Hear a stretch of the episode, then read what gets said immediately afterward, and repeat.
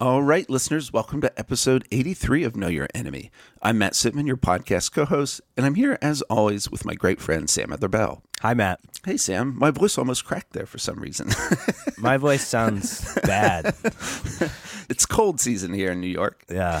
How are you doing today, Sam? Well, I'm all right. Excited for this episode. Good, meaty, meat and potato style Know Your Enemy episode. That's right. Pull up a chair, friends, because uh, this was, a, as you said, Sam, a meaty episode, and it was about a meaty book, which is just out November 14th. Jennifer Burns's big biography of Milton Friedman. It's called Milton Friedman, The Last Conservative. It clocks in right around 500 pages. So compared to the J. Edgar Hoover bio of Beverly Gage's, you know, this is a comparatively lighter read. But for those who don't know Jennifer, I remember I was in grad school, I think, when her first book came out, which was on Ayn Rand. It's called Goddess of the Market, Ayn Rand and the American Right.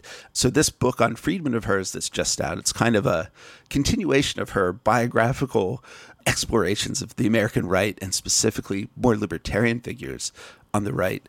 And of course, she's a research fellow at the Hoover Institution, where Friedman's papers are, and an associate professor of history at Stanford University. And as our listeners will soon hear, uh, very generous and intelligent guest who I was so impressed with just the synthesis and how much material she had mastered to write this book. Absolutely. I learned a lot about economics, especially the University of Chicago, their economics department around the time of the Great Depression. It was a little more complicated and nuanced than you might guess. Yeah, I think it's probably worth saying. I think this episode would pair really well for listeners, especially newer listeners, with an episode we did a long time ago with Marshall Steinbaum. It's called Windbag City, and it's about the Chicago School of economics and the law and economics program in the law school at University of Chicago. And that's, if any listeners know Marshall, it's a very withering takedown of sort of Friedman and Friedmanite thought, which is not really what this episode is. This is much more kind of in the style of let's get a sense of who this person was and what he thought, and every once in a while sort of puncture some myths about him. So we'll put the Steinbaum episode in the show notes, and I think they might really pair really well together if you're a listener who hasn't heard that one. Yes, definitely, Sam. We are critical of Friedman, especially towards the end of the episode, but I think our listeners would rather hear how is Milton Friedman different as a kind of species of libertarian than, say, Hayek or Mises? Yeah. Those are the kinds of things we wanted Jennifer to explain to us. And she was just a great guest. Yeah, absolutely. Should we do housekeeping, Matt? Yes. Now for some housekeeping items. As always, we're grateful to our partners at Dissent. They sponsor the podcast. And one thing they do for us is, and you all should take advantage of this, is subscribe on patreon.com slash know your enemy to the podcast for $10 a month. Dissent gives you a free digital subscription. And I know this spring, Sam and I are co editing a special section of the spring issue on kind of the global far right. So Dissent is always great, but the Know Your Enemy boys will be back in the editorial saddle yeah. this spring. So uh, get that subscription started now. And of course, for $5 a month, you get access to all of our bonus episodes. And our last one was on the election of Javier Milei in Argentina with our great friend David Adler. And he knows so much about Latin American politics and is on the ground. And so uh, you should give it a listen because uh, I'm really proud of some of those episodes that are behind a paywall, but are for the real nerds out there. Yeah. It's a great episode. I re-listened to it recently because I was reading Milei news and was like, "What did we say exactly?" And then uh, I went back to it, and David is really so good. And it was just a few days after the election, and you're going to keep seeing crazy news coming out of Argentina now that he's president. And I think the place setting that we do in that episode is pretty indispensable. So if you're not a subscriber, better subscribe and listen to our conversation about anarcho capitalism in Argentina. Anyway, moving on. As always, we want to thank our intrepid producer, Jesse Brenneman, who did a great job with this episode, as he does with all of them. And we want to thank Will Epstein, who does the music for the podcast. Yes, thank you to both of them. Thank you to you, Sam. Thank you to Jennifer. And uh, listeners, I have reached the point of maturity where I no longer read reviews of the podcast on Apple Podcasts. so I don't know, you know, what's being said there, but uh, every once in a while we like to remind you to subscribe and comment. You know, rate the podcast and review it. We'd love that. Apparently it helps with the algorithm. So please Yes, do. that's right. All right, here's our episode on Milton Friedman, the libertarian economist with Stanford's Jennifer Burns. Enjoy.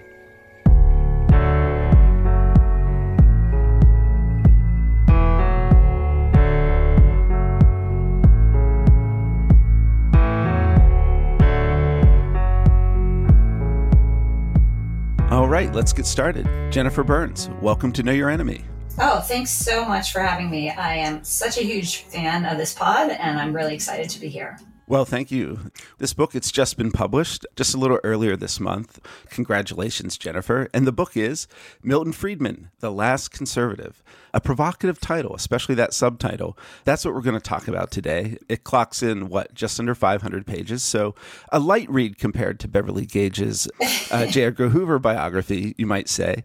But before we really dive into the substance of the book, one thing we like to ask at the start of these episodes, especially about a project like this that you spent years of your life on, probably close to a decade, right? Uh, actually, a little bit more, if I'm being perfectly honest.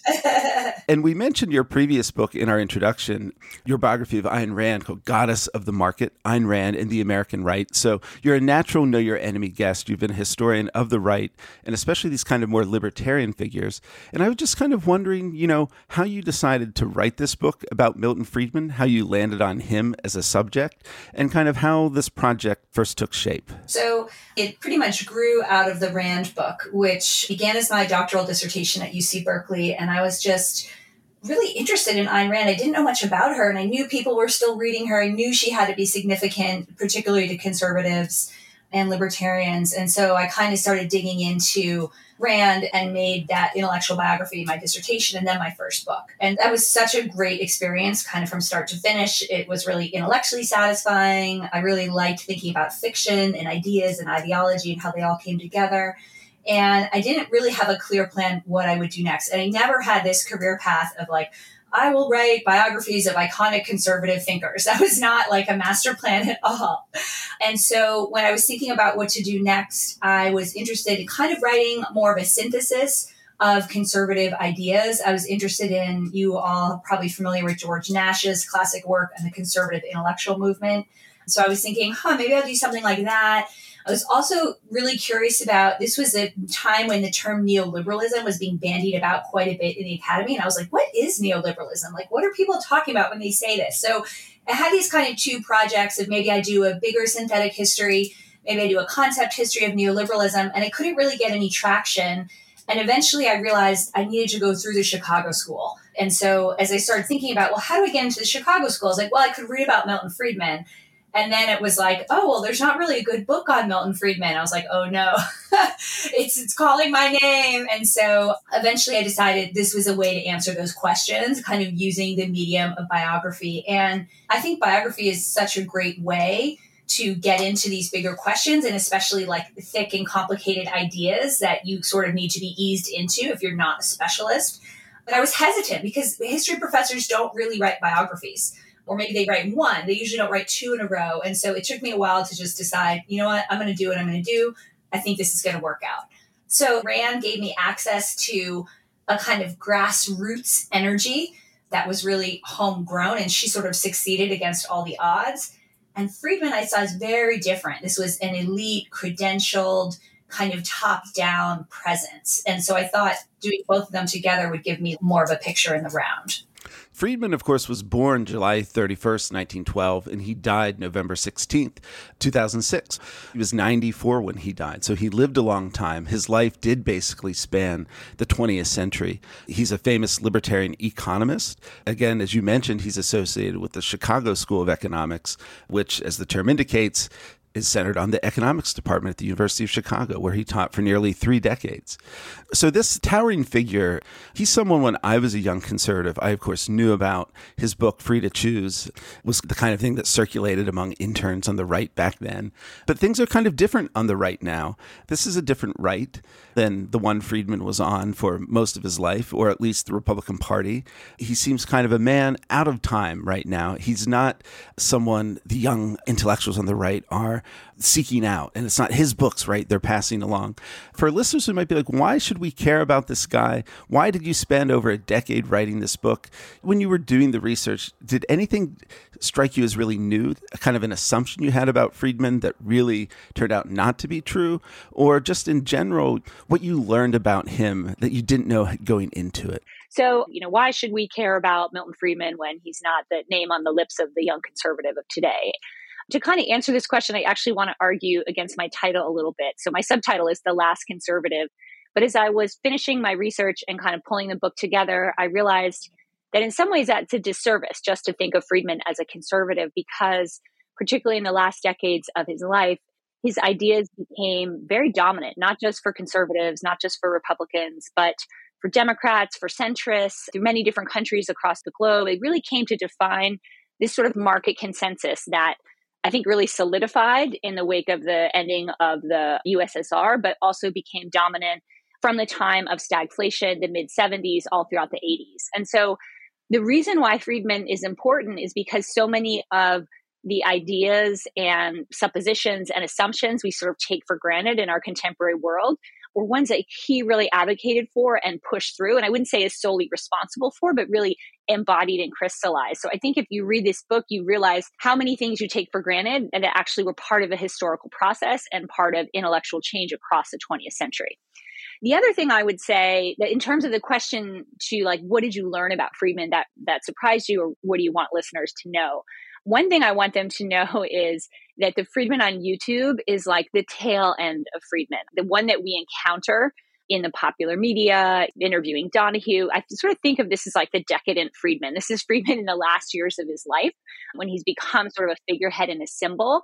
And I think the early Friedman is much more intellectually rich and robust and interesting and more dynamic. And so, in terms of the things that I learned, there are so many. I'll just flag two. One was when I began the research, I started diving deep into the Chicago School, the history of the Chicago School, which is you know this sort of bastion of free market economics. And Milton Friedman arrived there in the Great Depression. And I assumed that he would have learned from his professors, like, oh, this is just a natural market correction. We shouldn't really do anything or we shouldn't really worry about it. And I found sort of the complete opposite, like a high level of concern and distress over what was happening. Lots of proposals to the federal government saying what the federal government should do to help, and just this sort of all hands on deck mentality in this economic crisis. And so I sort of had to check myself and then be like, well, who were the people who were saying it's laissez faire capitalism, just let it happen? And there's really like only a handful of those people. And, and Friedman is not one of them. His teachers are not among them. The other thing that I talk about in length in my book that I had no idea about was the number of women economists who collaborated with him formally and informally behind all his major work. And I think some reviewer was like, oh, of course she's talking about women, you know, it's 2023. And I'm like, no, no, no, this was actually there in the source material. Like I didn't come with some like feminist agenda. I just kept finding these women and being like, what are they doing here? And then for me, that really helped me understand the depth and breadth of Friedman's career because he was able to draw upon sort of the combined intellectual forces of many different people who were not able to assume the kind of public facing role that he was by virtue of his race and gender at the time. Right. I want to talk about that more later. It's like two of the three books I noticed that are in his Nobel citation were collaborations with women. Right. You certainly didn't have to like make up some feminist agenda to show that that his career was enabled by the genius of several talented women. Exactly. I mean that citation drives me crazy because at least the announcement, several parts of it, they identify a monetary history of the United States as his book.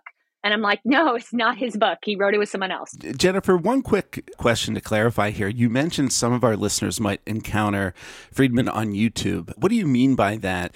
And I guess, kind of as a follow up, because you had written your previous book on Ayn Rand, you know, she was a popular figure, right? We all know the kind of teenage Ayn Rand fan, like it's a type. I was wondering, like, how famous was Friedman? Like, would an ordinary American have known about him? I'm thinking especially of the, the show he did with his wife, uh, Rose Friedman on PBS in 1980, which was like broadcast in 75% of PBS households.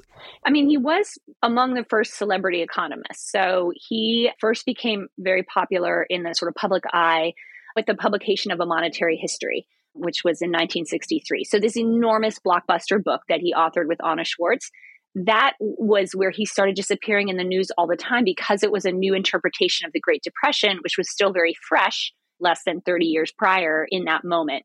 And then the second boom came when he signed up as an advisor to Barry Goldwater's presidential campaign. And basically, the media couldn't make heads or tails of Goldwater. Like, what are you for, Senator Goldwater? He really didn't have any answers. And Friedman would pop up and say, "Well, here's here's what Goldwater believes." So he became this sort of spokesperson for Goldwaterism Then, after that, he became a columnist for Newsweek, alternating with Paul Samuelson and one other economist. And Newsweek today has fallen from its heights, but Newsweek was one of the like big three magazines out there. And this is where people got their news. This is what sort of shaped the narrative. And so Friedman was a source of economic analysis in Newsweek. He started in the 60s. I mean, I think it ran for 20 years. And then towards the end of his career, after he had retired, he and his wife Rose produced this television series, Free to Choose. The Visali family, like all of us who live in the United States today, owe much to the climate of freedom we inherited from the founders of our country. But in the past 50 years, we've been squandering that inheritance by allowing government to control more and more of our lives instead of relying on ourselves. We need to rediscover the old truths that the immigrants knew in their bones what economic freedom is and the role it plays in preserving personal freedom. This aired in 1980 and it kind of got wrapped up, not formally into Reagan's campaign, but I would say it's part of the kind of cultural moment where Reagan is saying we have to sort of free the economy, we have to rediscover what capitalism can do. And Friedman is saying the exact same thing. And so that just gave him this enormous public profile. Friedman was on the cover of Time magazine. This is when this was like a huge cultural achievement. He was on the cover of the New York Times magazine. In 1980, the Free to Choose book was a bestseller. So that really made him into, I would say, a sort of a household name and a public figure in a way that I don't know could be replicated today in our more fragmented media environment. Now, the YouTube Friedman phenomenon, there's kind of two parts. One is interview clips of him or clips of him on Donahue. He's kind of like the Ben Shapiro of his day. You see these Ben Shapiro videos where they're like, watch Shapiro smack down, you know, such and such. Like Friedman has this quick repartee that gets circulated. Slightly separate from that, I would say, is the Free to Choose series. The first half of the episode is Friedman kind of voyaging around and going to Hong Kong or going to the one room schoolhouse and talking about his ideas. The second half, he sits down in Harper Library University of Chicago kind of wood paneled, you know, very traditional room with a cast of characters to debate. And these are live action debates, and he brings in people that definitely dislike him a lot, like Frances Fox Piven is there. He brings in some of his buddies, like there's a young Don Rumsfeld, and they actually debate and argue. And a couple people have pointed out to me recently, like, wow, this is so great. Okay, they're kind of corny, but like nobody's doing this anymore. You know, nobody's building a career on substantively and publicly arguing with people in whom they disagree, right? This isn't like Twitter snark. This is like they're actually in a room together arguing. So I guess while I, I, kind of bagged on the YouTube Friedman, I do think some of those free to choose episodes are gesturing towards something that maybe we could use more of at this moment in time. Yeah. I want to uh, reset slightly and proceed somewhat chronologically through his career. If you could start us off, just sort of giving us a short flavor of what his early life was like, what his family life was like growing up. Yeah, for sure. So Friedman grew up in Rahway, New Jersey. And what's interesting about his family, they were Jewish immigrants from Eastern Europe, you know, in the wave of immigration that came in the early years of the 20th century. But most of those immigrants stayed in New York, they stayed in Chicago, they were immersed in these more urban cultures that were often very left leaning or very socialistic. Friedman's family went to Rahway, New Jersey, small town, one of about 10 Jewish families in this town, you know, several hundred. And they ran a dry goods store. And Friedman grew up in this kind of prototypical American boyhood that was pretty rare for an immigrant at the time. And, you know, his family was, they weren't poor, they weren't well off, they were doing okay. They had property, they had businesses, they were able to kind of have their children have a nice life. I, I, went through all the newspaper records, and so I was able to find Friedman later would be like, my parents were very poor. Like, I'm like, I, you know, they really weren't that poor from the evidence that I uncovered. He had sisters, right? Didn't he grow up with all sisters? Yeah, he was the youngest child, three girls above him, and they were actually quite distinguished themselves. Some of them were higher in their class rank than Friedman himself. But the the tradition was, as as a family member told me, you know, the girls were going to go to work and the boy was going to go to school. So really, only Milton was considered a, a candidate for higher education. Now, the other thing that happened that was very formative for him is when he was in his senior year of high school, his father had a heart attack and died very suddenly. And so he won all these awards at school. He won like a New York Times oratorial contest. He was obviously very bright, but he didn't have a model for what that would look like. So his first idea was that he would be an actuary, you know, somebody running calculations for an insurance company because he was good at math and that was like the only thing he sort of imagined he could do. He got to Rutgers and it's at Rutgers that he met Arthur Burns, who became this incredible role model for him. So Arthur Burns was similarly a Jewish immigrant who came at about age 10 and then had this incredible academic career through Columbia and had become a PhD economist. He did not have a professor job, so he was kind of adjuncting at Rutgers. And Friedman was just really blown away by Arthur Burns, who seemed so like sophisticated and worldly and had this whole exciting intellectual career. And so Burns and another fellow, Homer Jones, said, Look, you've got to be an economist. Like, you're good at this. You can do this. This is sort of like a new path.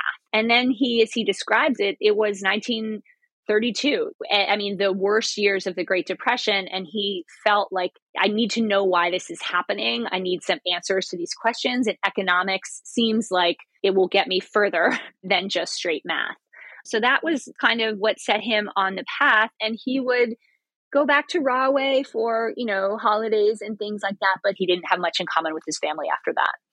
One of the interesting things from that early part of his education at Chicago was this kind of transition going on, or at least a conflict between what was being called neoclassical economics and institutionalism. Could you describe kind of the difference there and how that transition or that kind of conflict influenced his education and his later preoccupations? So, as I describe in the book, it's a quiet period in economics up until the 1930s. There are kind of two major divisions. One would be neoclassical economics. So, this is using the tools of marginal analysis to analyze choice under conditions of scarcity. So, the basic building blocks of supply and demand curves, right? If you have a high demand and a low supply, the price goes up. And the idea being that you graph these things and markets over time will settle out in a place where everybody is able to buy what they want or sell what they want in a mutually advantageous way. So, this is an abstract way of kind of looking at markets and looking at economics. And it also has a social philosophy, which is markets are the most efficient allocators of scarce resources. Therefore, we should by and large let them do their job of setting prices, setting wages, and allocating goods throughout the economy. So, in contradistinction to that is the institutional school. And the institutional school grows up in opposition to neoclassical economics and it's oriented more towards history. It's looking at the development of economies over time. And it's saying basically, we're now in an industrial era in which these older assumptions about markets working well and allocation being done efficiently no longer hold true because we have large corporations, we have workers lacking power, we have monopolies, and we have so much complexity that the federal government and state governments need to play a role in making markets work better, making the system more fair. And they would often talk about this idea of social control the idea that society should control these forces, not be controlled by them. And so this played out in reform movements. The, the, you know institutional economists were linked to the kind of earlier wave of child labor laws or minimum wage laws, or they pioneered things like unemployment insurance. Most of these were pilots, so they would be taken up more broadly by the New Deal. The real difference, though, is that institutional economists think that in different eras, there can be different types of economies and different types of economic analysis that is needed. Where the neoclassical economists think, you know, this is basically these sort of universal laws of economic life that you know you, you, don't need to follow them exactly but these are basically the way things work whether you have an agrarian economy an industrialized economy a post-industrial economy this is your basic analysis. And so there is this intellectual divide that i think is is really important. And what's significant is that they're both of these camps are still occupying prominent places in the economics discipline when friedman enters the University of Chicago. And basically, within 15 years, the institutionalists will have been sort of chased out. Right. Uh, you mentioned how important the reaction to the New Deal was for Friedman's development and you sort of brushed aside the assumption that everyone around Chicago and, and Friedman included would be just opposed to any kind of government action. That wasn't the case. But how would you characterize Friedman's reaction to the New Deal, the Roosevelt solution to the Depression while it was taking place. And I think maybe including in this answer something that I found really interesting is your emphasis on the fact that even though he advocated for a more active role for the government in responding to the depression in the years of the 30s and, and into the war era, you say that despite what he would later say about himself, he never really had a Keynesian phase. Yeah, yeah. This is where chronology really helps. So he arrives in 1932. And as I said, there's great concern about what is going on with the Great Depression. There's support for relief efforts and there's support for banking and financial reform. And that's really the first thing Roosevelt does is basically reforms the entire banking system in the United States deposit insurance. You can't like make stuff up in your stock prospectuses anymore. You know, just really kind of rationalizes and regulates that whole sector. And most of the Chicago suggestions are very much in line with what was taken up in the Banking Act. And they actually would have gone even further and pretty much done away with fractional reserve banking, which is the ability for banks to loan on only a fraction of their deposits. They would actually have wanted to abolish that. So it was a really radical transformation of the financial sector that Chicago proposed. And I would say a radical transformation of the financial sector happened in the early years of the New Deal. So that's where Friedman is on board. And what Friedman gets from his professors is an interpretation of the Great Depression that really focuses on the banking sector and focuses on the financial sector and says this is really the problem. There was like a liquidity crisis, there was a breakdown in the banking system. This is what made it so bad. That is not unique to Chicago, but that interpretation is very strong at Chicago. In other departments, and particularly over time at the Harvard department, another interpretation arises, which is much more global and is much more critical of capitalism in general. It's kind of a diluted version of the Marxist crisis of capitalism. And what it is, is an argument that the United States economy, maybe the world economy, has reached a certain level of maturation where it can no longer grow in the same way. And one piece of evidence for this is that the frontier is closed. You know, people like Alvin Hansen go back to Frederick Jackson Turner's 1892 essay, The Frontier, you know, it's the seedbed of American identity. And they say, we have no frontier. And the, the movement west, the movement into the frontier was like the economic engine. And so we're lacking that economic engine. And we're now going to enter a new phase of history, which will be characterized by secular stagnation. And so the explanation is things have changed profoundly. We're in a new phase of capitalism or a new phase of economic history, and we need the federal government to tax and spend in a deliberate way to keep the motor running. And so this is, you can see, just philosophically different from the idea that we have a crisis in a banking and financial sector that we can remedy by changing the laws and regulations around it. And then the natural dynamic of economic growth will then unfold versus we're in a really new state and we need to have the federal government play a new role.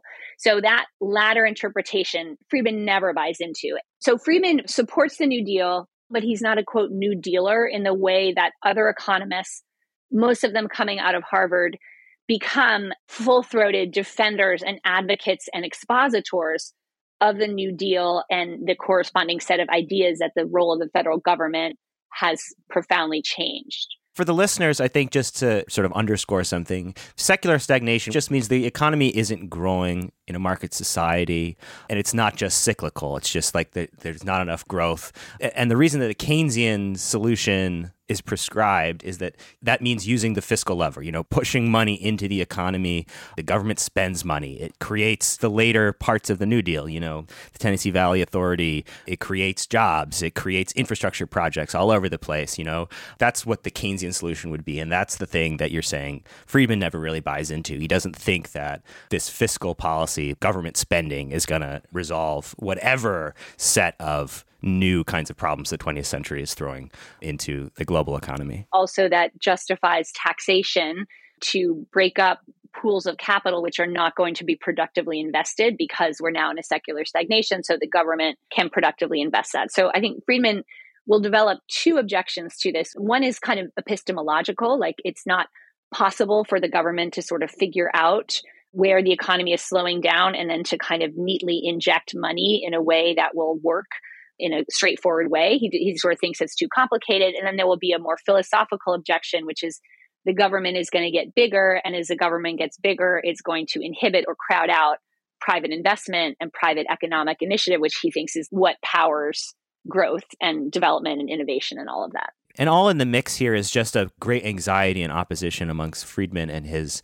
sort of cohort about the very prospect of planning, like what you just described. The government just can't do this as well as the market can. Yes. And I would say that planning is another key distinction between the institutional school and the neoclassical school. So the institutionalists have much more confidence in planning and much more belief that planning is needed and see the Great Depression as evidence that the economy cannot function without planning. And so, yeah, planning becomes this buzzword one more thing while we're talking about Friedman's formative years, especially his time at the University of Chicago.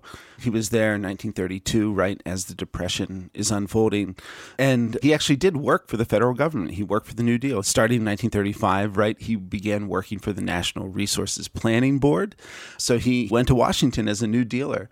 But uh, there's one thing in particular I, I wanted to ask you about because I just kind of sense it really was of some importance to him, which is in 1940, he was appointed as a, a professor of economics at the University of Wisconsin Madison and really encountered anti Semitism there in a way that actually brought him back to DC. By 41, he's back working on wartime tax policy for the federal government as an advisor to people at the Department of Treasury. So not only was the New Deal happening around him, but World War II and the Holocaust. As a Jewish American, what did that early encounter with anti Semitism mean to him? And how did that reverberate throughout his life, especially wariness of the state and what social control and government power, the agents of the state, what they can do to you. It was interesting. He spoke not at all about anti Semitism in his childhood, but I did find the recollections of other writers who had grown up in Rahway who were ganged up on and bullied and sort of chased by mobs chanting anti Semitic slogans. So that may well have happened to him in his childhood and he just didn't recollect it.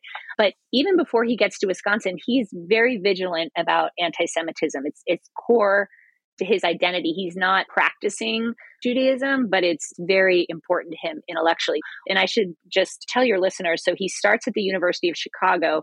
He then transitions to Columbia University. And so he's in New York and he eventually takes up his dissertation. Interestingly enough, it's an institutionally oriented dissertation that looks at the incomes of doctors and dentists and ends up looking at this key institution of the American Medical Association.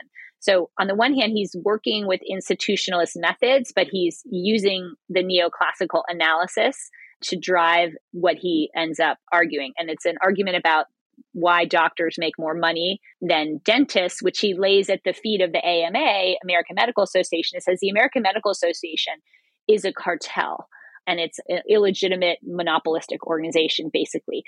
Underneath this abstract economic argument, there are a bunch of footnotes that reveal Friedman is extremely bothered by the AMA's decision, around 1938, to suddenly require English for physicians. And he's like, why are they requiring this now in 1938 when a whole flood of Jewish doctors, mostly speaking German, is coming to the United States? So he already sees the AMA as a cartel, but then he adds this extra layer of it's an anti Semitic cartel. And it's using its idea of licensure and assuming professional standards as a cover for what he sees as just very rank discrimination. So even in the beginning, he's sensitive of how efforts to kind of structure markets can be used in exclusionary ways. And that Jewish identity is really core to that. And what happens at Wisconsin? So he does work for the New Deal. It's like the only place hiring, and he can use his skills and he's happy to do it. And then he gets offered a position at the University of Wisconsin, which is one of the top departments. It's a little bit fallen on its heels, but it's still a very good offer. And so he goes and pretty much right away he feels out of step. And Wisconsin still has a very heavy German immigrant presence. German language is spoken a lot. And he sort of arrives and immediately starts telling everybody how much he wants the United States to intervene in the European war. And this is before Pearl Harbor. This is before the United States has entered the war. And Wisconsin is basically a bastion of isolationism. And so pretty quickly he feels out of step. He feels discriminated against. He feels like the only person who's friendly to him is the one other Jewish faculty member. And then he makes a series of blunders. he ruffles feathers. He writes a memo that basically says everyone in this department is pretty dumb and doesn't know what they're doing. and so everybody gets very mad at him and he ends up losing the job. And there definitely seems to be a sense in that him as a sort of Jewish interloper coming in for at least a segment of the faculty that was meaningful to them. They felt like he was an outsider and they wanted him out. And so he loses this job and has to kind of lick his wounds and go back and ends up back in the Treasury Department and back working for the federal government. I think it might make sense now to sort of describe what his main kind of contribution is in the early part of his career. As you say, when he did his most important work, you know, it's in opposition in some ways to Keynesianism, the Keynesian consensus that he intervened in. And the word that gets attached to it is monetarism. Could you tell us what that is and how it fits into these various tributaries of thought that he's absorbing. Yeah, so I should just say when Friedman comes out of Chicago, he's absorbed this monetary financial interpretation of the Great Depression. He's also absorbed the sort of political economy of his teachers, Frank Knight and Henry Simons, which we could fairly characterize as classical liberalism, a belief in limited government, market allocation, and a reduced state or a state that works to enhance market forces, not to unduly structure them, and, and with a limited social safety net. So that's kind of the political economy. And he's training as a mathematical economist, and he's hired at the University of Chicago. There's a great boom in academic employment, and he's published some important papers in mathematical economics. And so he's hired at Chicago as a kind of rising young star. And then he gets there and he really changes course and starts studying money. And it sounds strange to say that money is an unfashionable topic among economists, but in the late 1940s, it, it really is because there is a sense that money is a veil that lies over other more important economic forces. And so nobody's really thinking of it as having its own kind of agency and power, that is the quantity of currency circulating. But Friedman has, you know, been exposed to this different set of ideas that it is really important and that the Great Depression is not a, an episode of secular stagnation, but is an episode of the sort of banking system gone awry. And so he is then working for the National Bureau of Economic Research, which is headed by his great old friend Arthur Burns. So he really wants to do whatever he can to support Burns, who's trying to kind of bring NBER back up to its glory days. And so Burns gets the idea to match him with a staff member NBER, Anna Schwartz, who is working on this question of money, which was very important to the founder of NBR who had just died. And he sort of puts them together. And Friedman decides, let's measure how much money is in the economy at various times. And he doesn't really know much about economic history at all. Schwartz has written a huge book on the history of the British economy. So she takes the lead. And what they do is they literally start measuring how much money is in the economy, like decade by decade since the Civil War. And Schwartz really takes the lead here. She will add up all these columns of figures. Like she'll go to different banks, she'll get banking reports, she'll sometimes go to the bank and like dig through the archives, add up all the money. And so eventually they're able to create this sort of chart of how much money is in the economy at different times. And what they find, according to their data, is that simplifying here. When there's more money, the economy does better. Um, in down the quantity of money is reduced. And most significantly, they find that during the Great Depression, the quantity of money in the United States is reduced by 30%. So basically, a third of the money in the United States is destroyed. And this is because prior to bank insurance, if a bank goes under, all of the deposits that people have made just simply vanish into thin air. So fractional reserve banking set in reverse is like an engine of destruction of money. And there is no federal backstop. And what they argue, though, is wait a second, there was supposed to be a federal backstop. There was supposed to be the Federal Reserve System. And the Federal Reserve System did not take action. It just sort of stood there as all these banks failed and it wasn't proactive. It didn't do any of the things it was supposed to do. So they really lay the blame at the doorstep of the Federal Reserve. So, what this book does, it creates a history of the United States in money, showing the kinds of ups and downs in money and linking perturbances in economic life to shifts and changes in the actual quantity of money in the economy. Now, they're able to argue that these shifts have a causal force. So it's not just like, oh, the economy went down and therefore money went down. They're able to argue that money went down, therefore the economy went down. Money is no longer a veil, it's kind of an active force in the economy. And so this ends up being a real challenge to Keynesianism because it sets up another way to think about what's going on in the economy and it sort of recenters focus on this quantity of money, an abstract thing, and it refocuses attention on the central banking system. And what Friedman ends up arguing is now we can see that ups and downs in the economy are caused by ups and downs in the money supply. Therefore, in order to have steady economic growth, we need steady growth in the money supply. That's kind of the core of monetarism. Quantity of money matters. And in order to have stable economic growth, there should be stable growth in the supply of money. And then Friedman will kind of elaborate this into there should actually be a rule that binds the Federal Reserve. And the Federal Reserve should say, we're going to grow the money supply at 4% a year. Or maybe even Congress should pass a law and say, Federal Reserve, you have to grow the money supply at 4% a year. So again, Friedman when it comes to the banking and financial sector, in some modes, is actually in favor of regulation. And what's so interesting is in the 60s, he becomes a partner in crime with Wright Patman, who is a Texas populist Democrat and like the number one public enemy of the Fed. And Patman loves Friedman because Friedman also thinks the Fed is like undemocratic, incompetent, and Patman has this kind of populist suspicion of banks.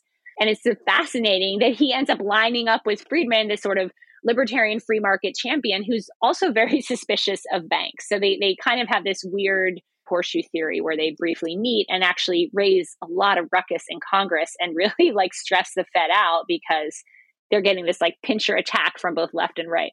I wanted to just ask here we associate Friedman with kind of the neoliberal moment, right? Kind of the Mont Pelerin Society meeting in the early 50s. These people like Mises, Hayek, and others. We know Friedrich Hayek also taught at the University of Chicago. What made Friedman different from some of his also famous libertarian brethren? What kind of libertarian was he? In the beginning of his career, he is more open to government intervention and to addressing questions of poverty and inequality than Hayek. So he's a very early proponent of some version of universal basic income. And he's talking about that at the Mont Pelerin Society. And a lot of other people at Mont Pelerin are like, why are you even bringing this up? And he's like, this is really important. We need to address questions of poverty as we're addressing questions of capitalism. Like, we can't separate them. Isn't that the Mount Pelerin meeting where Mises goes, "You're all socialists," and storms out of the room? exactly, exactly. And unlike Hayek and Mises, Friedman engages in all the new intellectual tools that are being developed by economists. So he's able to argue with and at times get the better of other university economists, where Mises and Hayek are just out of the game and they sort of set up a parallel intellectual world because they're still doing 19th century economics, where Friedman is more doing 20th century economics. And then Friedman is both a pragmatist and a purist. You know, he's willing to take half a loaf and say, okay, let's take the steps we can take right now. But if you look at what he would actually call for, it can be extremely pure and extremely extreme. So one would be like he's an advocate of school vouchers, charter schools. If you really press him on it, he'll be like, yeah, we should not have public schools at all. So that's like, whoa. Or, you know, with licensure, he'll critique the AMA and he basically eventually says, yeah, I don't think doctors should need to be licensed. You think the market should be able to decide. So on the one hand, when you when you take the all the way to the end, you find yourself in a very pure libertarian position. Yet he's able to talk to policymakers, propose solutions that are practical and that work in reality as it is now. So I think that's one of the kind of secrets when you're very pure in your belief and your ideology, there's a certain power and clarity to that. And he gets that power and clarity. Yet at the same time, he's not pie in the sky because he's willing to trim and he's willing to take what he can get in the moment. And so I think that combination makes him very powerful. Now, comparing him to Hayek is difficult because Hayek evolves over time. On the one hand, lots of things that Friedman gets blamed for are sort of more Hayek type statements and ideas. On the other hand, by the end of his career, Hayek thinks we should have like competing currencies. And, you know, Hayek is more of the inspiration for the kind of cryptocurrency, Bitcoin movement, whereas Friedman is like, that's never going to work. Everyone's just going to devolve to one currency no matter what. So, from a certain libertarian standpoint, he is a fake libertarian from the anarcho capitalist viewpoint. And from the Austrian economics viewpoint, he's too statist. So, it's a mix. It's a mix. And I honestly, I often think that contradictions are actually very powerful. You have more impact if you're full of contradictions than if you make perfect sense. Maybe this is a moment of contradiction. There's something I wanted to just put a pin in here that I just found to be an interesting and maybe like symptomatic moment that you point to in the biography, which is in 1946 when Friedman writes the pamphlet Roofs or Ceilings mm-hmm. with his friend George Stigler. The thing that I was really interested in was the conflict this little pamphlet set off because basically the people who contracted them to write it, the Foundation of Economic Education, wanting them to cut references to inequality and measures to improving equality from the pamphlet, which really pissed Friedman off. Yeah, this I think is just such an important episode in the sort of history of the conservative movement. It's a, it's a small micro history. So during the war, there are a huge number of wartime regulations, price controls in all kinds of sectors, including rent control is instituted in many states and cities. And then there's a housing shortage as all the veterans come back. There's a housing shortage. And so then there's a political debate like what should we do about all these wartime controls including rent control should they be repealed should they be continued and so Friedman and Stigler say what we really need to do is provide some economic analysis. And we need to point out that if you need more housing, you shouldn't restrict the price because the landlords won't want to build more housing if they can't get enough money for it. And so you're restricting the price and you're limiting the supply. And this is like the wrong way to go about trying to increase housing supply. So that's one efficiency based argument. At the same time, they say, like, sure, this is efficient, but actually, it's also going to help us get more equal housing for everybody. Even though people think rent control is what creates equal housing, it's created a housing shortage. So there's an argument for this on equity as well. And so they are writing in the mode of Depression era Chicago that is very concerned about the economic crisis. And they're very much uh, echoing the philosophy and ideas of Henry Simons, who's a very important mentor of Friedman's. And they first write the pamphlet, they want it to be published in like the New York Times or some mainstream outlet. Nobody's interested in this at all. But they find this new group, the Foundation for Economic Education, which is like one of the first kind of startup right wing think tanks. And they say, great, we'll publish it. And then they get the pamphlet and they don't like this invocation of equality and they say, we're going to take that out. And Friedman and Stigler say, no, no, no, you have to leave that in. And they kind of go back and forth, back and forth. And in these letters, you have these officials from the Foundation of Economic Organizations saying, we don't want to argue about equality. We want to defend capitalism. And we don't want to say you're defending capitalism because it brings equality. Like they are social Darwinists, full stop. And as I look at it, this is like an older version of conservative economic thinking and conservative ideas. And it's dark and it's kind of 19th century. And Friedman and Stigler want nothing to do with it. And in fact, they want to push that type of logic away and introduce a new type of logic, which uses the science of economics, but also incorporates social concerns, safety net, equity, equality. And so, anyhow, the Foundation for Economic Education agrees okay, fine but then, without telling Friedman and Stigler, they put a footnote. Friedman and Stigler say something like, "Oh, and this like this will create but more equality," and then the foundation puts a footnote that's basically like, "Yeah, but even if you don't care about equality, like it's fine." and then they do a massive printing that's going out probably as part of a political lobbying campaign, and they cut the entire paragraph without telling Friedman and Stigler. And so they're just furious. But I have to add, there's another subplot going on here, which is that Ayn Rand is also working with the Foundation for Economic Education and believes that she is going to be a sort of gatekeeper. And also, like them, has kind of a social Darwinist, unregulated capitalism. You rise and fall on your merits and your talents. And when she sees this pamphlet, she thinks this is written by communists because they are using an efficiency and an equity argument. And she sees this as a way of kind of disarming opposition and kind of smuggling in like sure today you say take away rent control tomorrow you say nationalize everybody's house right she gets so mad that there's basically a blow up and so the foundation for economic education is on the outs with Ayn Rand for being communist and on the outs with Friedman and Stigler for being opposed to you know their egalitarian sentiments and so to my mind this just shows conservatives are trying to figure out how to talk about economics in the wake of the New Deal, in the wake of the rise of Keynesian economics. They're trying to figure out their ethics. Like, how do you defend capitalism without saying only the strong survive and the weak get what they deserve? And Friedman does not want to say that. He really does not, but he doesn't know how to not say it yet. He's trying to figure that out.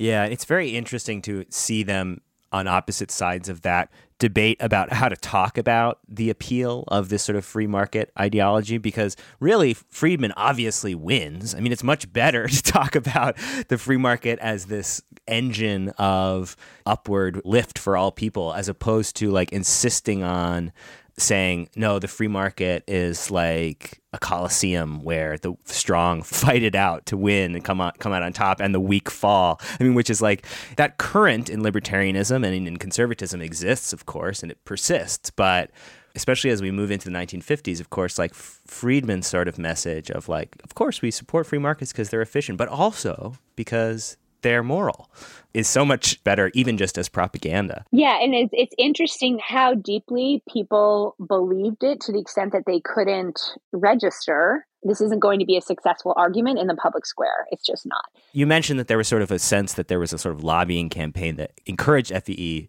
to put out this pamphlet in its edited, non egalitarian version, and that it had something to do with the National Association of Real Estate Boards, that they were just kind of like contracted to do this to help this special interest. And that also wasn't something that Friedman liked. And then later on, he wrote about what he wanted for some future endeavor. And he'd mentioned that he didn't want to do any hack work, quote unquote, hack work.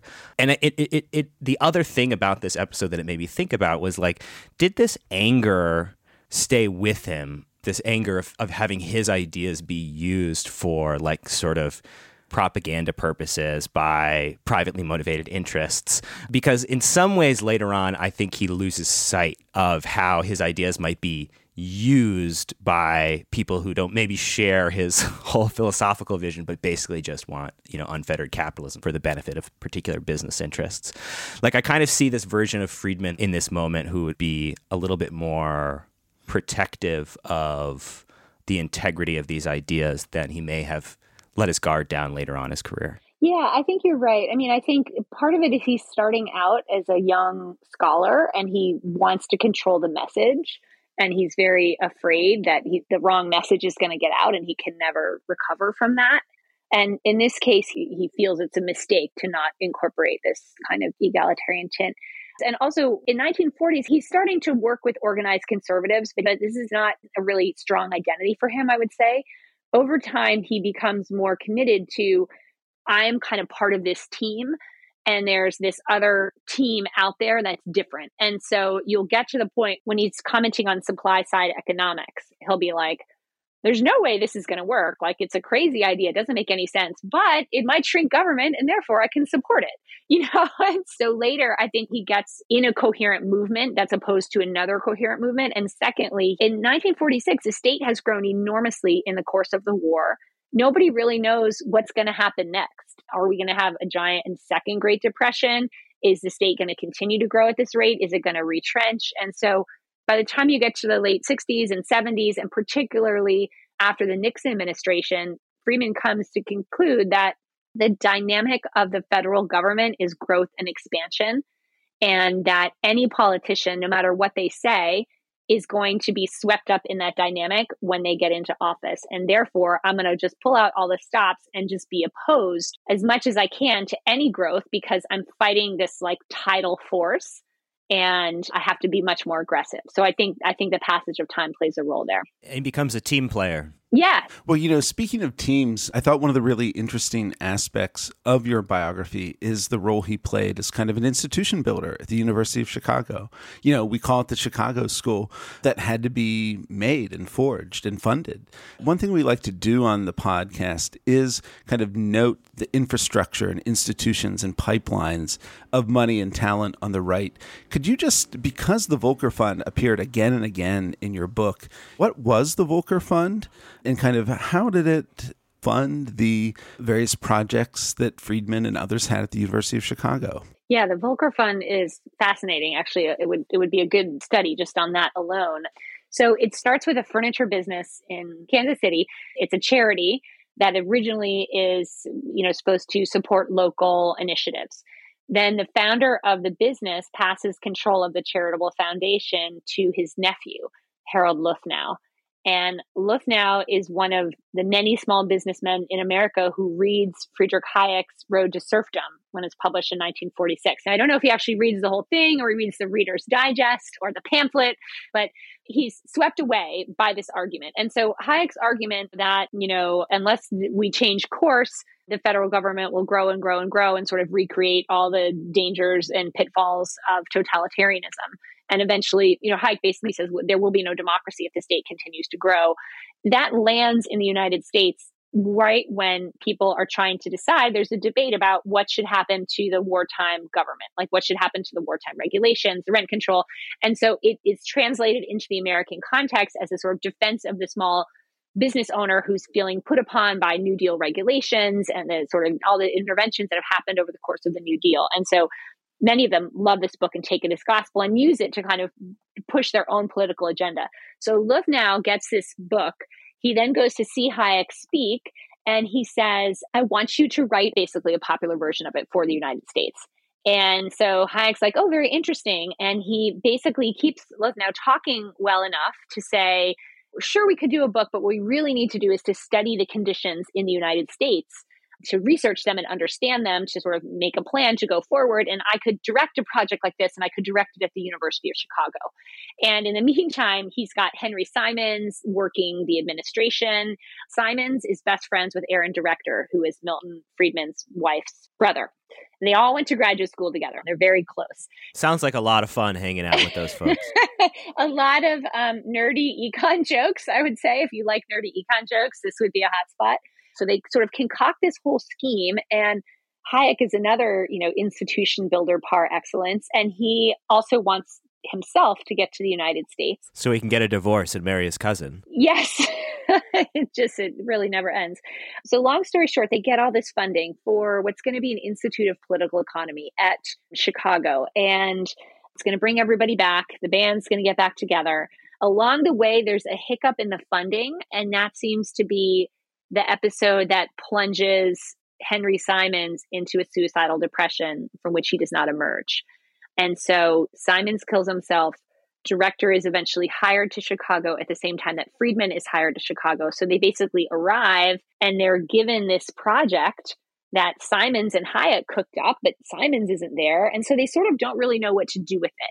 And they're supposed to have these meetings and they're kind of figuring out what to do. And eventually, director kind of gets back on his feet and they use it to fund some studies of monopoly from graduate students. And eventually, director gets Hayek to come and take up a position at the University of Chicago, not in the economics department. And Friedman does not want him in the economics department because he doesn't really think Hayek is a good economist, although he shares his political values. And so Hayek shows up and eventually figures out that Aaron Director has become a very effective teacher at the University of Chicago Law School, and he's become particularly effective at introducing economic analysis and a sort of free market critique to law students.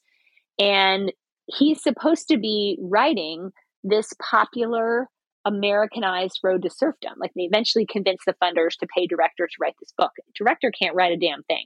He never finished his dissertation. He publishes like one article.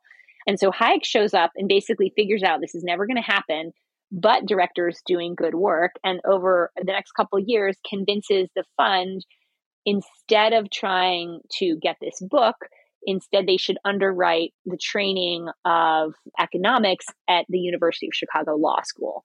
And so director ends up with a journal and with fellowships and with the ability to hire and cultivate and train.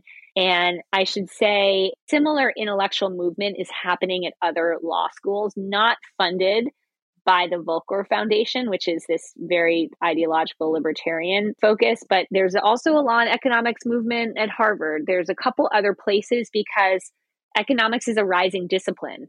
And a lot of other disciplines are finding it useful to kind of bring these tools in. But the Volker money really establishes this very strong beachhead at Chicago that then has the force multiplier of Friedman being in the economics department, Hayek teaching in the Committee on Social Thought, so doing kind of more philosophical seminars. Eventually, Allen Wallis, who's another friend of Friedman's from grad school, ends up at the business school. Then George Stigler ends up at the business school. Like the whole band gets back together. They're all in Chicago. And that is really where they start doing this thinking about how do we develop the case for capitalism in the second half of the 20th century? Like, how do we respond to the growth in the state? How do we respond to the New Deal institutions? and ideas that have now really become part of the American landscape. And so law and economics will be one answer to those questions. Because we want to get to some like signal moments in his sort of public career and maybe how he's remembered and maybe especially remembered less fondly by the left, I think we should move on to I think the civil rights moment. And maybe the way to get into this is to talk about Friedman and Goldwater of course, their bond was not solidified over their opposition to civil rights or anything like that. They probably shared a kind of sense of being opposed to racial segregation in their personal lives, but saw federal action as infringing on liberties that they held dear, including the liberties of people who are racially prejudiced. But before we start talking about Friedman's response to the civil rights moment, what attracted Friedman to Goldwater in the first place? So I think Friedman saw Goldwater as potentially a kind of voice for the ideas that he thought were important. The first letter he ever writes to Goldwater is a criticism. It's about capital controls. So, in order to maintain the quasi gold standard of the mid century, you couldn't just take whatever money you wanted out of the country. You had to kind of register back and forth. And so Friedman sends Goldwater this letter and says, like, you're a fellow defender of free enterprise. So why are you supporting these capital controls? Because this is a way for the state to control citizens. And Goldwater kind of blows him off.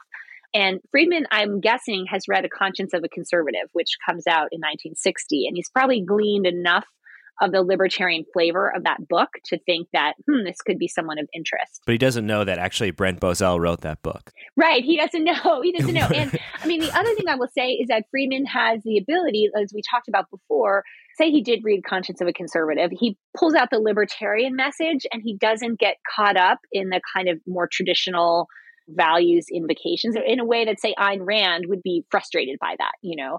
So they have this perfunctory exchange of letters. And then Goldwater suddenly, as he's starting to run for office, and Friedman has become known as a public figure with the monetary history, suddenly is very warm and really wants to reconnect with him. And so that's how they get mm. connected. But I want to just back up before we jump into Goldwater and just say one theme that's really important that, that I think adds a wrinkle to the Friedman Goldwater episode is that in the 1950s and the early 1960s, Friedman really considers himself as a warrior against what he calls the crackpot conservatives of the radical right fringe. And that means for him in the 1950s, McCarthy and what he calls a McCarthy McCormick wing of the Republican Party. And so he sees in them a continuation of anti Semitism, isolationism, and he's really argues vociferously against that wing and he sees himself as an alternative. In the 1960s, it's the John Birch Society, which he's his conspiratorial populist, and he makes his first overtures to William Buckley when Buckley, you know, criticizes the Birch Society. So Friedman's really consciously trying to set himself up as a different type of conservative and trying to push out this sort of darker anti-Semitic, conspiratorial sides of the right. He's kind of trying to rebrand conservatism around a University of Chicago economics professor, you know, credentialed, pleasant, smiley, friendly. And I just want to say all that because that sort of breaks down when he gets to Goldwater and civil rights. And that's why I think it's really significant and also maybe not predictable. It comes up even before Goldwater is running for president in 64. In this book that Rose Friedman compiles from lectures and other kind of ephemera that Friedman has put down in the 1950s called Capitalism and Freedom in 1962, they do address the civil rights moment. Could you just sort of characterize for us what Friedman's position on civil rights legislation was at that moment? So he will always start with a kind of ritual invocation that he's not prejudiced, that prejudice is wrong. And then he will basically move to a sort of market analysis of prejudice. And in large part, he's drawing on the work of Gary Becker, who is his most famous and accomplished graduate student. And Becker analyzes discrimination in terms of taste and in terms of price. And so the Friedmans basically say, well, discrimination is a taste.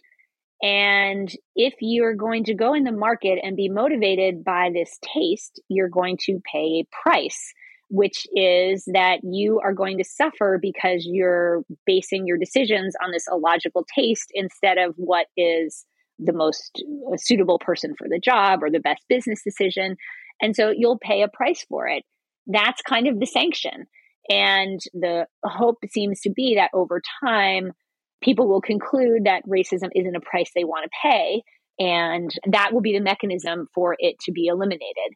And it sounds highly implausible. So I guess part of what I think is like, well, how did he think this is plausible? And I think part of it comes back to his Jewish identity again. This is a man who has lived through a time when Jews would not be hired as university professors. And lo and behold, he's now a tenured professor at Chicago. So the reason Arthur Burns was teaching him at Rutgers is because nobody was going to hire Arthur Burns before World War II as a professor of economics. After World War II, Burns is a professor, tenured professor at Columbia. So he's seen this, what he thinks of as a sort of market mechanism where American academia concludes it doesn't make sense to discriminate against Jewish intellectuals. And so that's kind of his model. I don't think it's it maps well. I don't think it's realistic to the black experience. Right, does not map to the black experience. I think that's it's not an uncommon trajectory for even much more liberal minded Jewish intellectuals of the 20th century who said, well, the Jews made it in America. Why shouldn't the blacks? And that's just a total elision and sort of ahistorical way of understanding completely different trajectories and not justifiable, you know, as an intellectual exercise, but understandable as a sort of personal fixation. Like i made it. Why don't why don't you just make it the same way we did? And then it gets the gloss of this economic analysis on top of it. And i mean friedman's yeah. not a historian. He hasn't really spent a lot of time in the segregated south. He hasn't thought deeply about these questions. And so basically they just take Becker and they summarize Becker's dissertation in like five pages and they kind of move on. Can I read from how they summarize Becker's position from the book? You have a quote that I, I think really it does just underscore how ill equipped this way of thinking about discrimination was to the actual problem of racial prejudice and anti blackness in America. This is the quote from Rose and, and Milton Friedman.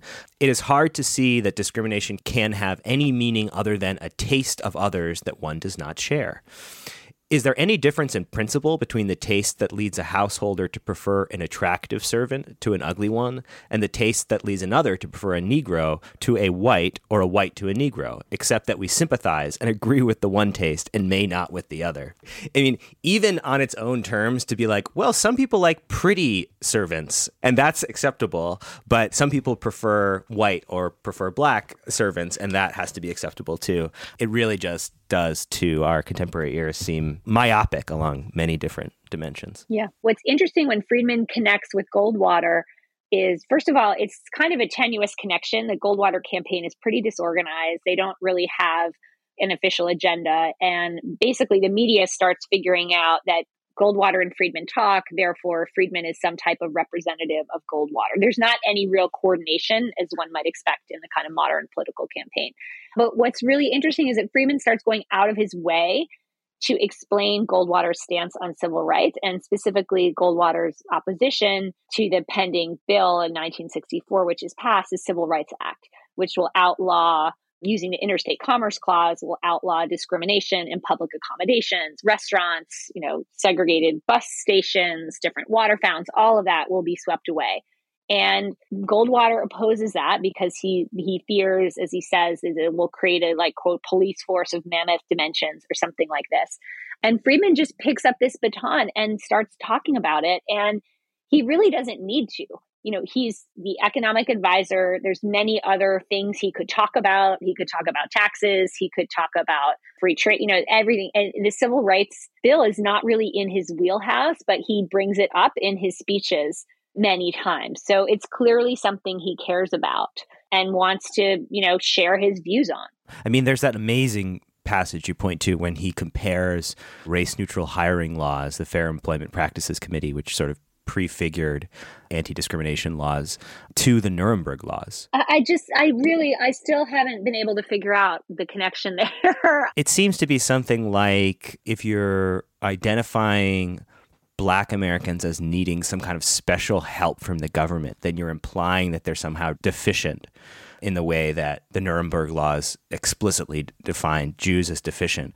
But it beggars belief and credulity to suggest that Nuremberg laws designed to disenfranchise Jews are the same as laws that are designed to enfranchise black Americans. Yeah, I mean, I think the only way you could you could connect it is just I think he believes that laws should be universal and if you start targeting towards any type of ethnic group, maybe that to him is like the beginning of the slippery slope but it's not really clear. I mean, the, it's convoluted. All of it's convoluted in capitalism and freedom, and they're they're moving very quickly, treating these issues with great superficiality. I would say. I mean, and perhaps related to this is the school vouchers moment here, where of course it's been something that he advocates for people being able to take the money from the state that would go to their kids' public schooling and, and use it to put them in a private school. This policy solution gets taken up really actively by segregationists once school integration is a is a federal policy. You know, that wasn't his intention with the policy, but it did happen. And it's not clear to me that he ever sort of said, well, this isn't what I hoped would happen. No, he doesn't. In fact, he comes to endorse it. And you can see that in the footnotes in Capitalism and Freedom. And there's also a whole correspondence. There's someone who's editing this piece for publication and kind of is like, hey, do you want to change anything because of what's happened? He's like, no. And they go back and forth and back and forth. And he's aware that Southern segregationists are taking up the reform and he says nothing against it. The closest he comes, he basically manages to choke out, I'm not a segregationist. And, you know, I'd rather have integration than not have integration. But it's very begrudging. They're both evils. Forced segregation and forced integration are both evils. Yeah. And then he's saying, you know, well, maybe it'll underwrite a universe where there'll be integrated schools and all black schools and all white schools, and that would be fine.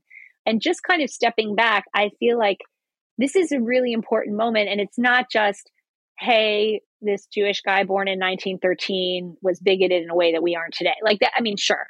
But there's a contest and an argument going on vociferously and viciously in the 1960s between moderate Republicans who are the most efficacious defenders of civil rights. They introduce the legislation, they have the votes, because at this point, the Democrats are captured by the southern wing of the party. And there are some supporters of civil rights, but there's many more Southern Democrats who are arch segregationists. And so there's this real fight going on between moderate Republicans and between the Goldwater forces. And in the end of the day, it's the Goldwater activists who win. And they win because they fight really dirty and they push moderates out and they take over the civil rights issue and they make opposition or go slow on civil rights the signature Republican stance when it had been the opposite before. And so you see Friedman, this sort of most powerful intellectual figurehead, he casts his lot with the Goldwater forces and with those who are saying civil rights is not a Republican issue. And so for me, this is really consequential. I'm not saying that one man makes all the difference, but you imagine if Friedman said, no, I'm a moderate Republican and civil rights has been a part of the Republican platform forever and it should stay. And here's how we can make it compatible with individual freedom. You know, he's a very powerful arguer and advocate. And so for me, this is just a huge missed opportunity. It's a it's a loss. It's a tragic decision. And it's also out of line with his earlier efforts to fight the Birchers, to fight McCarthy. And so I feel it's very consequential and a place where things could have fallen out a different way that I think could have led us to a better place overall. I mean, Jennifer, I want to push you on this a little bit. Do you think this was kind of a representative intellectual mistake by Friedman? Meaning, you know, when you think about even his style of economics, I was struck by your line on page 45 of the book. There was something distinctive about Chicago price theory. Students often greeted it as revealed truth, describing their encounter as a conversion experience. There was for many a clear dividing line before price theory and after. And do you think there's something kind of like abstract about this mode of economic reasoning that like sure we can apply price theory to racism you know and segregation and things like that that it was kind of a sin of over intellectualism and kind of rendering these visceral experiences that uh, many americans faced in the kind of tidier language of economics I think there's a lack of historical context and a lack of moderating in this particular way. I guess I find it instructive to kind of contrast him with the case of George Shultz, who is someone who's uh, he's actually educated at MIT, but he comes to Chicago and he becomes very close to Friedman, and they will be politically close for the rest of their lives. You know, so Shultz has all the same free market orientation that Friedman has but he's spent time in the South and he's done these labor negotiations where the black members of his team are not allowed to stay in the same hotel.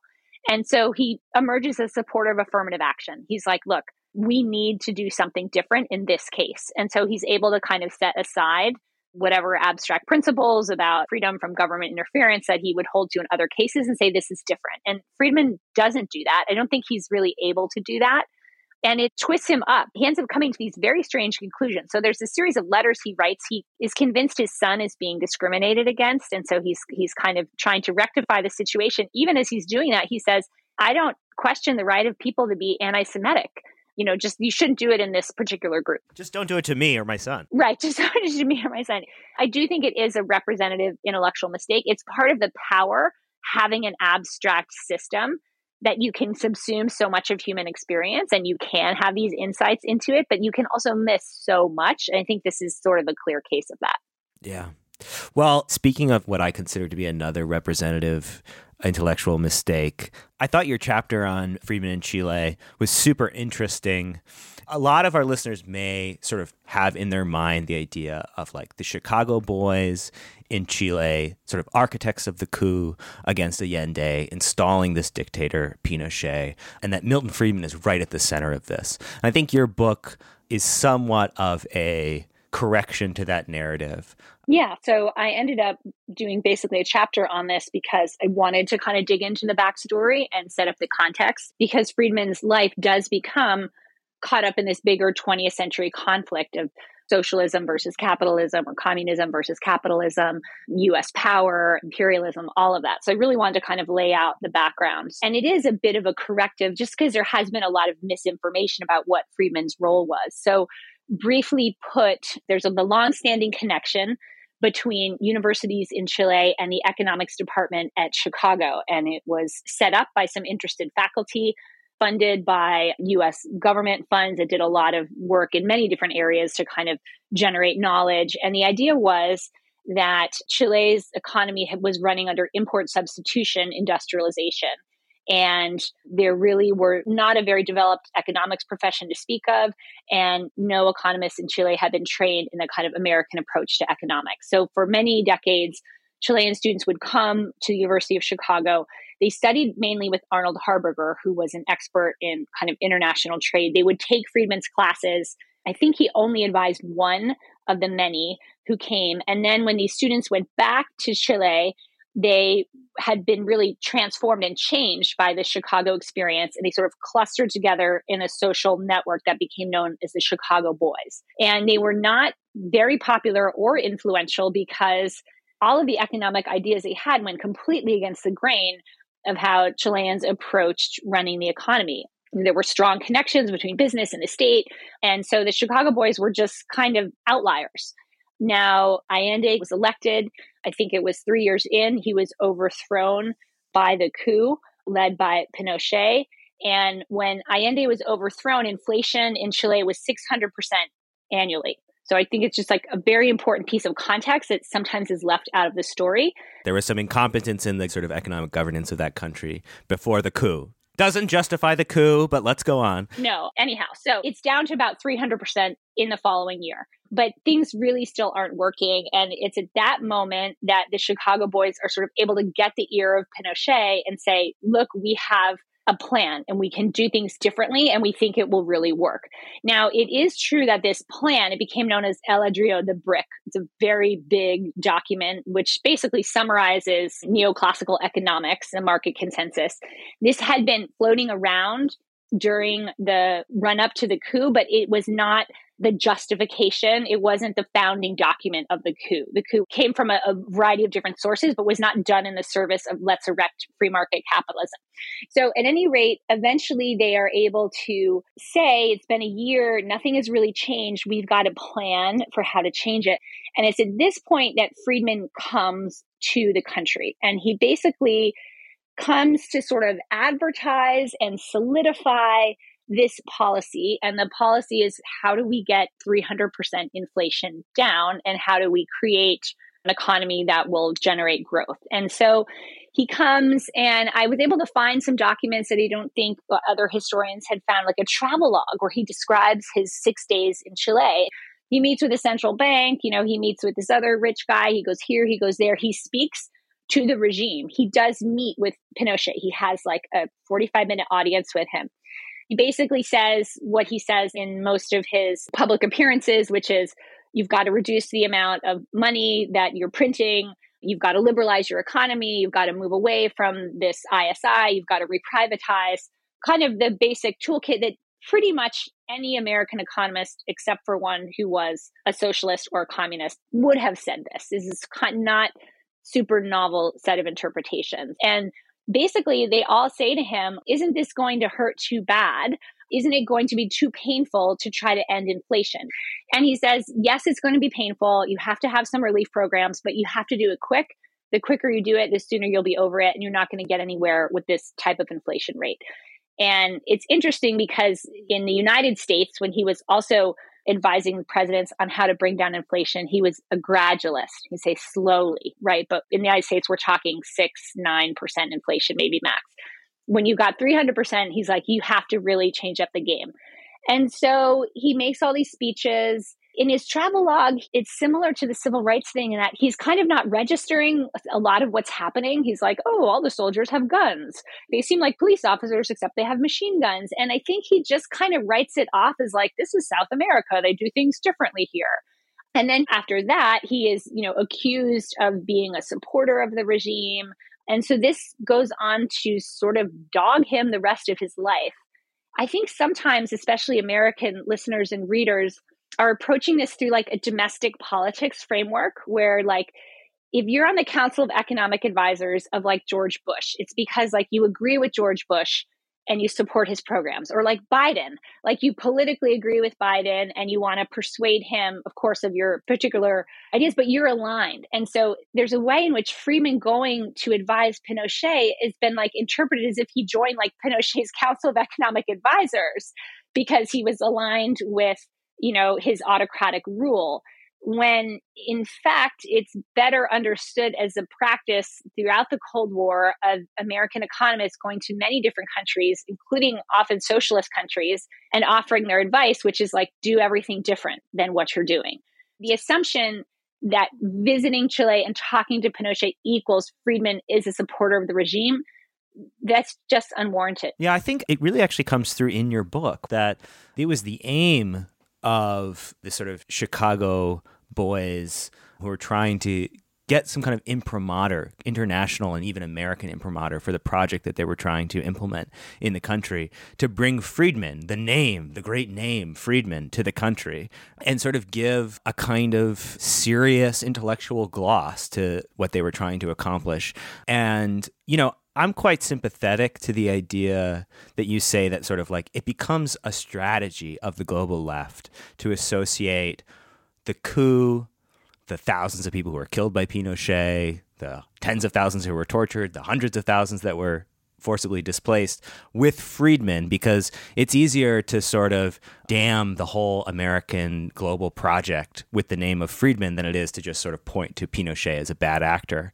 But from my perspective, it does seem like a little bit and again, maybe symptomatically so, naive of Friedman to think that going to the country at this time, where a bunch of Chicago educated graduate students were in the ministries of this new government established by a violent military coup, was not going to be perceived as giving his stamp of approval to this project. I'm much less sympathetic to later on him sort of describing how unfair it is that he's being tarred by his association with Pinochet because it just kind of seems like are you a fundamentally unsavvy political actor? Not in many ways, you know? In many, many times he's aware of how his name and the power of his public image can be used for the benefit of some kind of more crassly political project than his own economic investigations. And so I don't necessarily feel that I owe him the benefit of the doubt in this situation,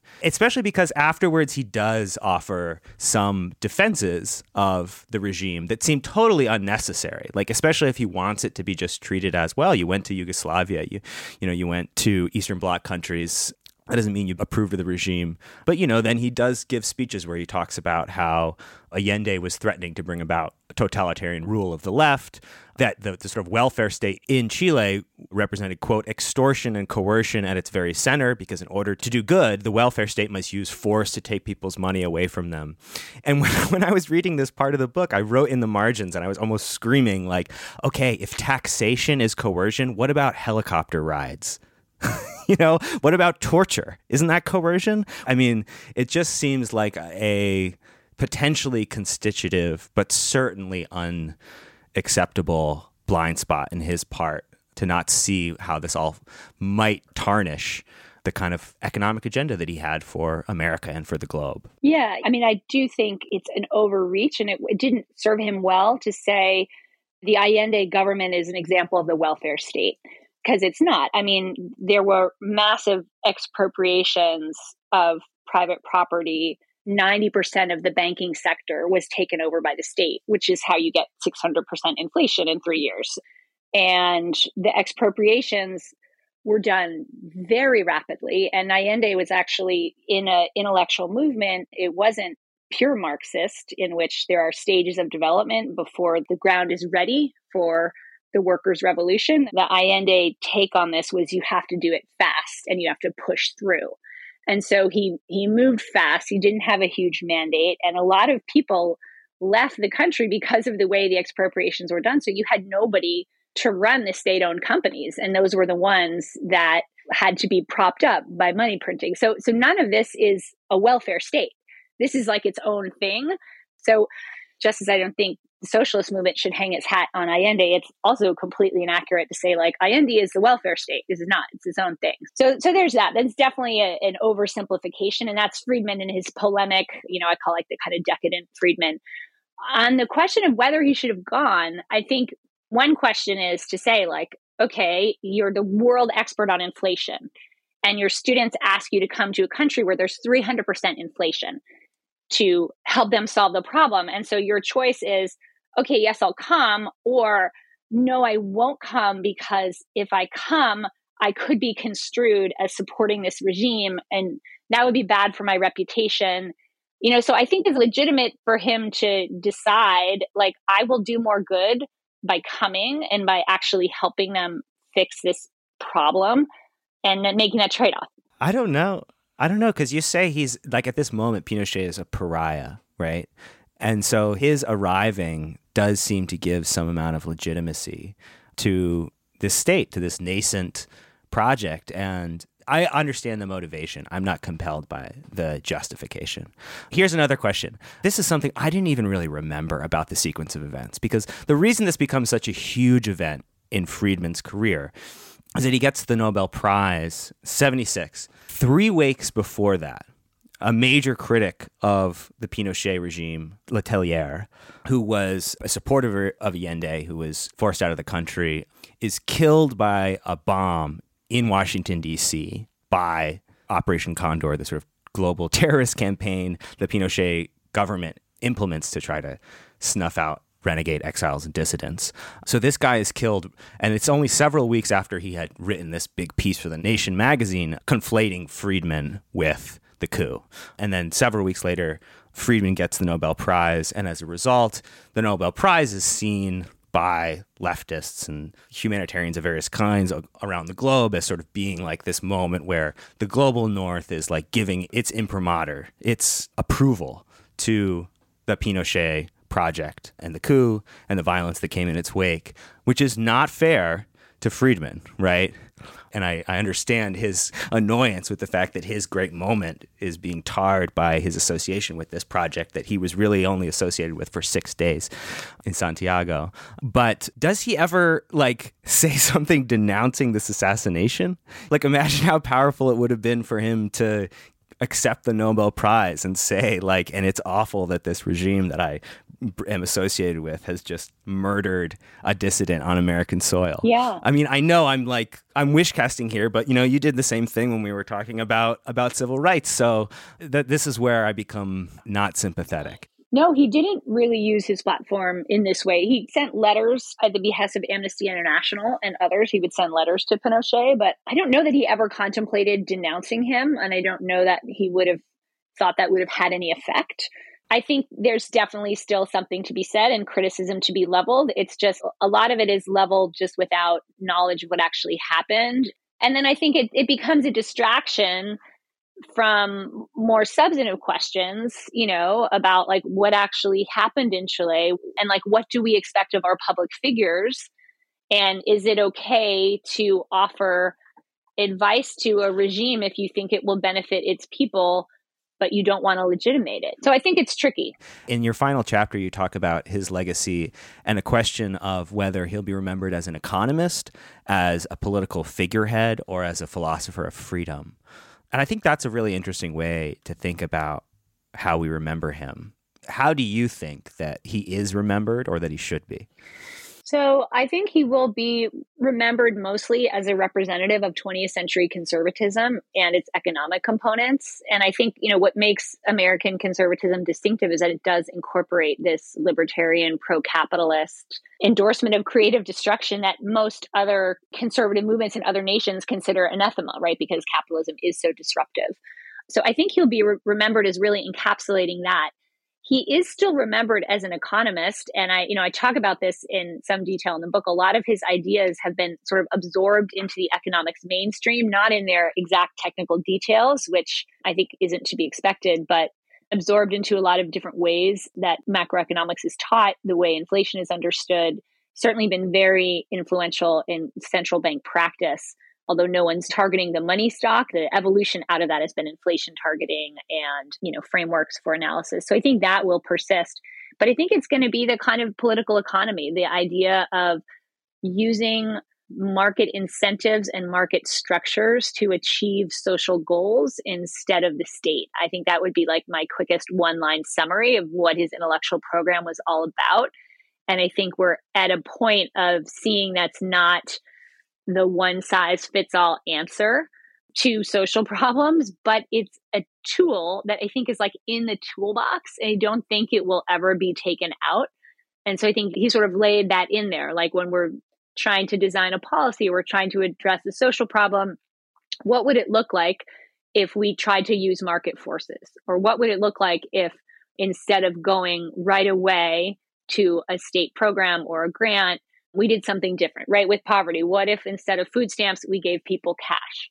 What if instead of putting more money into public education, we let some of that money go to private education? You know, these types of things, I think these are like structures of thought that he designed and popularized and sort of passed into our collective consciousness. And they're going to be there for a good long time. What would you say, you know, being immersed in his work for over a decade, what were his biggest blind spots? What were the places where you thought he kind of failed as a public intellectual or moral witness of some kind? So I think it it has to do with the assumption of rationality that other people would act in rational ways. I mean, if you pressed him, he would say these assumptions are good in the aggregate because if we look at groups of people, this is how they act as if they're maximizing their utility. So he's aware that this is a construct. But then I think when you zoom into the way human lives are lived, he often missed that sort of historical particularity And I think our discussion on civil rights is, is probably the sharpest place you see that is missing. He's just not really understanding the sort of lived historical experience of being Black in America because it's not part of his framework, which is universalist. So I think the universalism can be too flattening to actual experience. And then I also think the optimism, I mean, it's part of his power to be optimistic, but it also, like, not everything is optimistic. Not everything is going to work out for the best. And being too committed to that, I think, can just mean shutting your eyes to what's happening. Yeah. Th- related to this, there was a moment in the book where you described a, a, criticism that John Kenneth Galbraith made of him. I think it must have been in the 60s. And he said something like, Friedman is more of a quote, romantic artist than an economist. And you sort of treated it as this sort of like disparaging throwaway line. But I was struck by that and I wondered, what did he mean by that, romantic artist? And could we actually think of Friedman productively as more of a romantic and an artist in some dimensions of his public life? You know, I think Galbraith was probably talking about capitalism and freedom, and it does have a little bit of that 60s vibe of kind of sticking it to the man and the the liberationist ethos that will be unleashed when we all do our own thing. And I think that is a chord in American culture that he hit very successfully. Although I have to again note he did it with Rose. I'm not sure he did it on his own. it might even have just been Rose who hit that chord. So I think there is this kind of romance of the unfettered self is is very American. And I think Friedman was able to take that idea and say it actually has economic consequences or it has economic meaning and it can be explained in this more abstract way and it can be translated into politics and policy this kind of dream of you know inner freedom and the kind of soul expressing itself. All of this can also be a politics and a political economy. So that probably is what will endure of his work because we're not necessarily reading Keynes to figure out what the government should do. We're reading it as a moment of kind of human consciousness and awareness and a massive shift in our thinking. And I believe that Friedman stands in the same way. He's in some ways the counterpoint to Keynes, and someone else will come along and be the counterpoint to him. Yeah, I think that's a pretty good place to end it. What do you think, Matt? Yeah, shall we wrap it up? Yeah. Thank you, Jennifer. Thank you so much. Thanks, Sam. Thanks, Matt. This was a real pleasure. Thank you, Jennifer. Thank you, listeners. Catch you next time. Thank you. Bye bye. Bye bye. Thank you.